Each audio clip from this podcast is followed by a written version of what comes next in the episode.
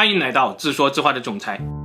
今天的故事从十七年前的一宗悬案说起。两千零三年十一月，澳大利亚西南海岸研究人员捕捉了一头三米长的雌性大白鲨。他们在大白鲨的背鳍上装上了一个传感装置，他们要收集海洋的温度、深度以及大白鲨洄游的情况等等数据。但是呢，这个不起眼的实验却在四个月以后变得诡异起来。这天，传感数据突然显示，大白鲨从两百五十米的地方迅速下潜到五百八十米。同时，数据还显示，环境温度从八摄氏度突然升高到了二十六摄氏度。不久以后，科学家在几十公里以外的海滩上找到了这个传感装置，而当初的大白鲨已经不知所踪了。这件事情发生以后，一个诡异的传说在小圈子当中流传开来。他们说，如果理性的分析数据，当天发生的情况只有一种可能，那就是这头三米长的大白鲨在两百五十米海底巡游的时候，突然遭到了某个神秘捕食者的袭击。这个捕食者一口就将大白鲨吞进了肚子里，然后下潜回到自己生活的五百八十米海底。接下来的几天中，大白鲨在神秘的捕食者肚子当中被彻底消化，而抗腐蚀的传感仪器则被捕食者排泄了出来，漂流到海滩上。最终，研究人员将它收回。在人类已知的概念中，三米长的大白鲨是海洋中最顶级的捕食者，但是数据研究却表明，它被什么东西一口吞掉了。后来，二零一四年有一个纪录片导演叫做戴维·里格斯，他在拍摄纪录片的时候，从研究人员那里听到了这个故事，他一下子就被吸引住了。他不断的追问，究竟是什么怪物能一口吞掉三米长的大白鲨？研究人员说，他可能被另外一头更大的大白鲨吞食了。应该只有这一种可能。我们对海洋的认知还太少，包括我们对鲨鱼的认知也非常的有限。导演进一步追问。吞噬者是传说中的史前巨齿鲨吗？研究人员笑而不语。接着，我们来分享另一种悬案。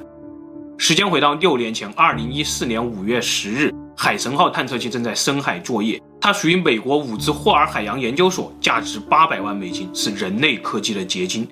这天下午，在新西兰东北的克马德克海沟，海神号潜到了九千九百米的海底，这是世界上第二深的海沟。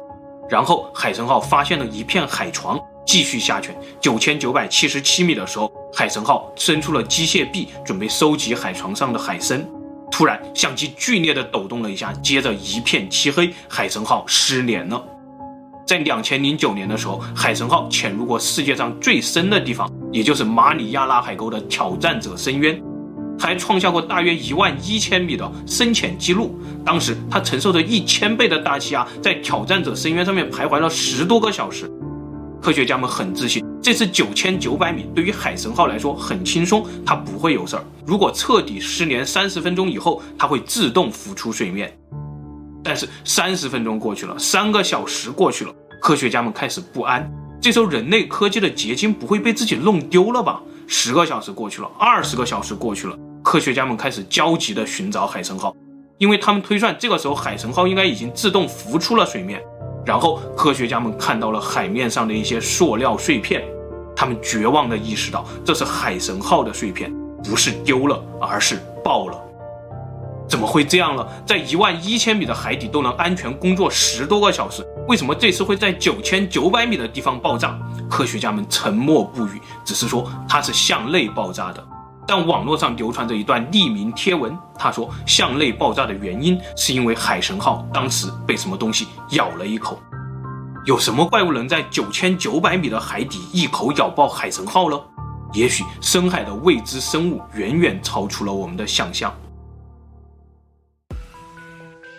时间回到二零零九年一月二十一日，在夏威夷海岸，一对父子拍下了一段都市传说。摄像机中显示，渔船上正在海钓的儿子对父亲说：“你看，那是什么？”接着，父亲拉近摄像机，海岸上是一个巨大的鲸鱼残骸，整个下半身都没了，像是被什么东西一口咬掉了一样。这段录像在网上迅速发酵，同时一个都市传说流传开来。史前巨齿鲨并没有灭绝，它们至今仍然生活在深海当中。只有它能一口咬断这么大的鲨鱼。美国探索频道和英国卫报都曾经认真地讨论过这个都市传说。媒体从科学家那里得到的答案也非常的微妙。总结起来，大概有这样几个结论：第一，巨齿鲨确实存在过，大约生活在距今两千三百万年到三百六十万年前；第二，世界上各地都发现过巨齿鲨牙齿的化石。这些化石如果被还原到大白鲨的身上，那么推算出来，巨齿鲨可能长达三十米，体重超过了一百吨，咬合力更是古今地球动物之最，三十五吨，相当于霸王龙的十倍。第四，还有化石证据证明，巨齿鲨就是以捕食鲸鱼和其他大型鲨鱼为生。似乎科学结论与都市传说之间只差回答一个问题，那就是巨齿鲨真的还存活吗？吞噬大白鲨的凶手是他吗？咬爆海神号的凶手呢？关于这些问题，我们再来分享两个现实中的故事。北海巨妖克拉肯被古代的欧洲水手们描述成一个巨大的螃蟹，有时候像鲸一样强壮，有时候像乌贼一样可怕。克拉肯会一口将海船吸入海底，强大的吸力让整个海船炸开，变成小碎片。水手们往往还没有看清克拉肯的样子，就被漩涡和触手卷入了海底。九死一生存活下来的水手们会说：“如果你哪一天在北海捕到了特别多的鱼，请立刻离开那里，因为你是在克拉肯的头上捕鱼，那是他的早餐。趁他还没有发怒前，赶紧跑吧。”近代科学启蒙以后，科学家都认为这个传说属于纯文学创作，海洋里不可能有那么大的乌贼。但后来一个偶然的契机，科学家们意识到克拉肯那么大的乌贼真的有可能存在，而且在深海中还非常非常的多。这个偶然的契机叫做龙涎香。龙涎香是最高级的香料之一，早在唐太宗的时代，它就是全世界各国宫廷共同追捧的香料。古人认为它是大自然的精华，往往在海滩上被发现，可遇而不可求。但是在《郑和航海图》中记载，阿拉伯外海有一个叫做素古达腊的小岛，这里的居民几百年来都以采集龙涎香为生。他们告诉郑和，龙涎香其实是抹香鲸的粪便。他们通过追逐抹香鲸寻找龙涎香。直到二十世纪，科学家们才证实了郑和的记录：龙涎香是抹香鲸吞噬乌贼、鱿鱼这类软体动物后产生的代谢产物。因为乌贼和鱿鱼这类软体动物有一个又尖又硬的嘴，抹香鲸无法消化这个嘴，而这个嘴呢又会扎伤抹香鲸的消化道，所以抹香鲸会分泌一种物质来包裹这个嘴。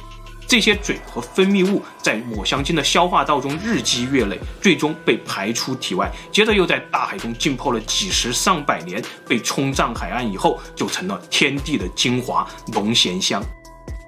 到了一九九三年，科学家调研了十七头被捕捞的抹香鲸，发现它们的消化道中一共有两万九千多个这种软体动物的嘴。这个发现让科学家们意识到。抹香鲸潜入深海，真正的原因正是为了捕食深海中大量存在的巨型软体动物。那这些巨型软体动物究竟有多大呢？通过分析这些嘴，科学家们惊呆了。因为一百多年前，人类曾经发现过一个巨大乌贼的活体，大概二十米左右，直到今天，这都是人类发现的最大海怪之一，被称作大王乌贼。而这些抹香鲸的消化道当中，这种二十米大小的大王乌贼竟然有成千上万个。惊呆科学家的事情还在继续发生。一九八二年的时候，科学家在一头抹香鲸的胃中发现了一个巨大触手的残肢。开始，科学家以为这就是大王乌贼，但是仔细观察以后发现，这个触手吸盘上有倒钩，也就是说，这不是乌贼，而是鱿鱼。乌贼腿大，鱿鱼腿小。如果一条鱿鱼拥有了和大王乌贼一样粗壮的手腕，那就意味着这条鱿鱼的尺寸真的有可能和北海巨妖差不多了。后来科学家给这种鱿鱼命名“大王酸浆鱿”。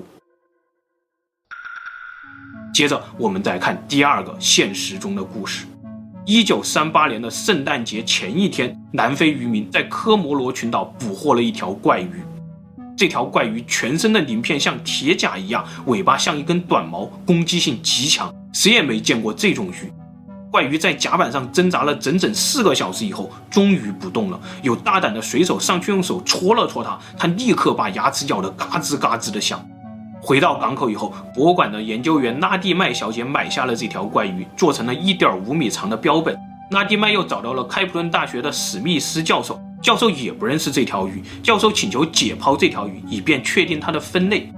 解剖的时候，史密斯教授的手开始颤抖，他越来越兴奋，不敢相信自己的眼睛，这是一条腔棘鱼啊，是所有陆地动物的祖先呐、啊！腔棘鱼是鱼类和四足动物之间的过渡物种，它曾经被认为在六千五百万年前就已经灭绝了。据说史密斯教授兴奋地晕倒在了实验台上。惊醒以后，史密斯教授做的第一件事就是悬赏一百英镑，折合现在二十万人民币，再捕捉一条这种怪鱼。直到十四年以后，一九五二年，第二条枪击鱼才被捕捞上岸。消息传到南非，总理丹尼尔·马兰下令派军舰和飞机前去护航。总理亲自到机场迎接。据说马兰总理看到枪击鱼以后的第一句话是：“哦，原来我们的祖先长这样。”在这两个现实故事中，已经灭绝的史前生物腔棘鱼被重新发现了，未知的深海怪物大王酸浆鱿被找到了。所以回到最开始的那两宗悬案，有很多爱好者都相信史前巨齿鲨也还活着。两千零三年事件中一口吞掉大白鲨的就是史前巨齿鲨。另外，爱好者们还相信咬爆海神号的也是一种还未被发现的史前鲨鱼。这种鲨鱼不仅咬合力惊人，还能潜入极深的深海。它可能与一种现实中的深海鲨鱼类似。我们继续看。科学家说，这种鲨鱼大概在地球上已经存活了一点三亿年，从白垩纪一直活到今天。它非常的原始，长长的鼻子、凸起的嘴和不修边幅的牙齿，看上去就像地精哥布林一样。科学家们还推测，它们至少可以潜入两千米以下的深海当中，因为它的皮肤进化出来了半透明的形态，露出了血液的颜色。目前捕捉到的活体哥布林鲨就是这种可怕的粉红色。另一个层面，它的捕食方式也非常的怪物，看上去就像异形一样，突然从嘴巴里伸出另外一张嘴咬住猎物。其实这是哥布林鲨在利用它独特的颌骨结构，让嘴巴空间突然变大，这样能在深海中产生负压，把猎物吸到自己的嘴巴里，一吸一吐一咬，产生巨大的负压和咬合力，这可能就是让海神号爆炸的真凶。另外，鲨鱼都能够通过一种叫做劳伦氏胡腹的结构，在海洋中感应电信号和地球磁场。比如，大白鲨能闻到几公里以外的一滴鲜血，这就是因为它的劳伦氏胡腹非常的敏感。而哥布林鲨那条长长的鼻子，就是专门为劳伦氏胡腹设计的，它的敏感度比大白鲨还要强十倍以上。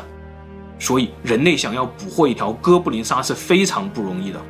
一八九八年，第一头哥布林鲨在日本相模湾被捕获，接着是哥布林鲨近二十年的隐身。到了一九二二年，日本在五个月以内突然捕获了近百头哥布林鲨，然后就是一九二三年的关东大地震。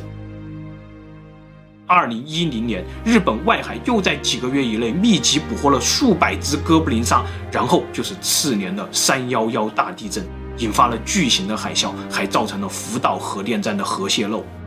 后来，科学家们也观察到，哥布林鲨上浮到浅海的原因确实与地质活动有关，但目前还缺乏进一步的证据。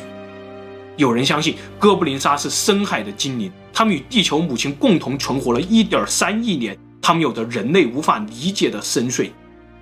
鲨鱼也是从两亿年前的侏罗纪一直存活到今天的古老物种。为什么人类对鲨鱼的恐惧就像写在基因当中一样？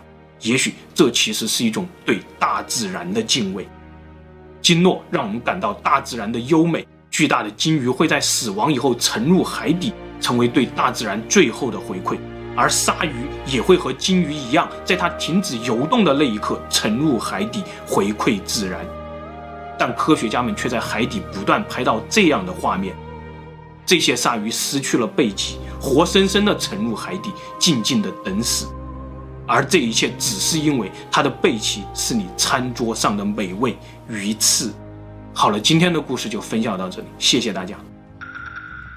最后，夫人说：“你是一个用恐怖故事分享美食的环保博主。”